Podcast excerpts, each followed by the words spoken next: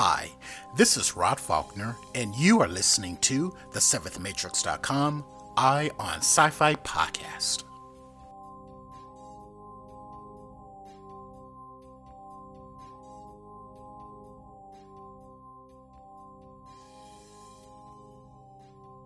Hello, fellow science fiction and fantasy freaks and geeks. This is Rod, your host, welcoming you to episode 6 of the Seventh Matrix Eye on Sci Fi podcast. Thank you so much for listening. This episode, I'm going to be sharing with you two science fiction short films that are part of a burgeoning subgenre of speculative fiction called cli-fi or climate fiction. Climate fiction involves speculative stories centering global warming and climate change that can be set in the world as we know it, but often are set in near and far future scenarios or even alternate realities. The two short films that I'm going to be sharing with you are both set in near futures. The first short film is called Grow, written by Chris Bassler and directed by Micah Levin.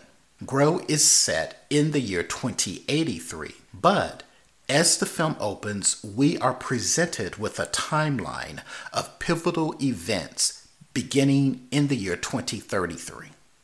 In 2033, global warming has reached a tipping point. All the glaciers have melted, cities have flooded, and governments have collapsed in the ensuing chaos. In 2045, the United States government begins auctioning off major cities in the country to corporations. What was once known as New York City falls under the control of a huge corporation called Illuminate. In 2048, the Earth's atmosphere becomes hopelessly polluted and unable to sustain life. People must purchase oxygen in order to survive. Illuminate becomes the largest dealer of oxygen in the New York City area. In 2053, the news gets even worse.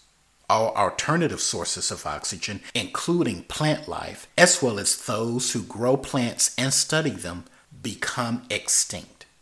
And that pivotal event leads to the year 2083, in which Grow is set. As the short opens, we meet Winston, who is a black market oxygen dealer in New York City. Winston is on his way to conduct a back alley transaction with a potential buyer. But unbeknownst to him, he is being closely observed by Illuminate. The company is concerned because they want to know the source of the oxygen that is being sold on the black market. The company believes either A, someone is stealing oxygen from them, or B, the product is fake. As Winston is conducting his transaction, a horrific event occurs that reveals a startling third option. Plant life, as well as those who grow and study them, may not be as extinct as the world believes. Grow boasts impressive production value that brings to life a haunting, disturbing, and highly realized future that may come to pass if we do not heed this short film's important environmental message. The second short film that I want to share with you is called White. It was written and directed by A. Sayeeda Clarke for the independent television services Future States Film Initiative.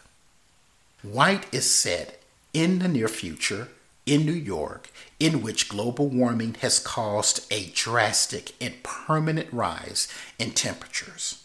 Seasons have become a thing of the past as the entire world burns beneath a never ending summer.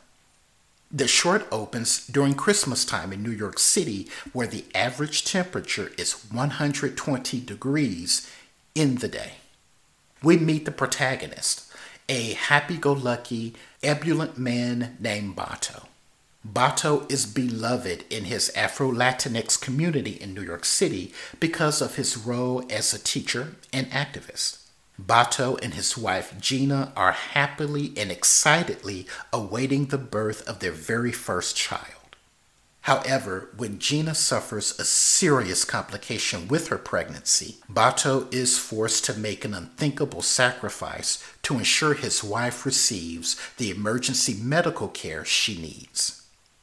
White poses challenging questions surrounding issues of ethnicity, race, class, identity, and the continued exploitation of the marginalized while also aptly managing to deliver a prescient environmental message. While the short was filmed and produced and released in 2011, its provocative themes remain even more starkly relevant now, given the current political and social climate in the world. Clarke's harsh dystopian vision would give any episode of Black Mirror a run for its money in terms of dramatic resonance. A link to both Grow and White is included in the show notes.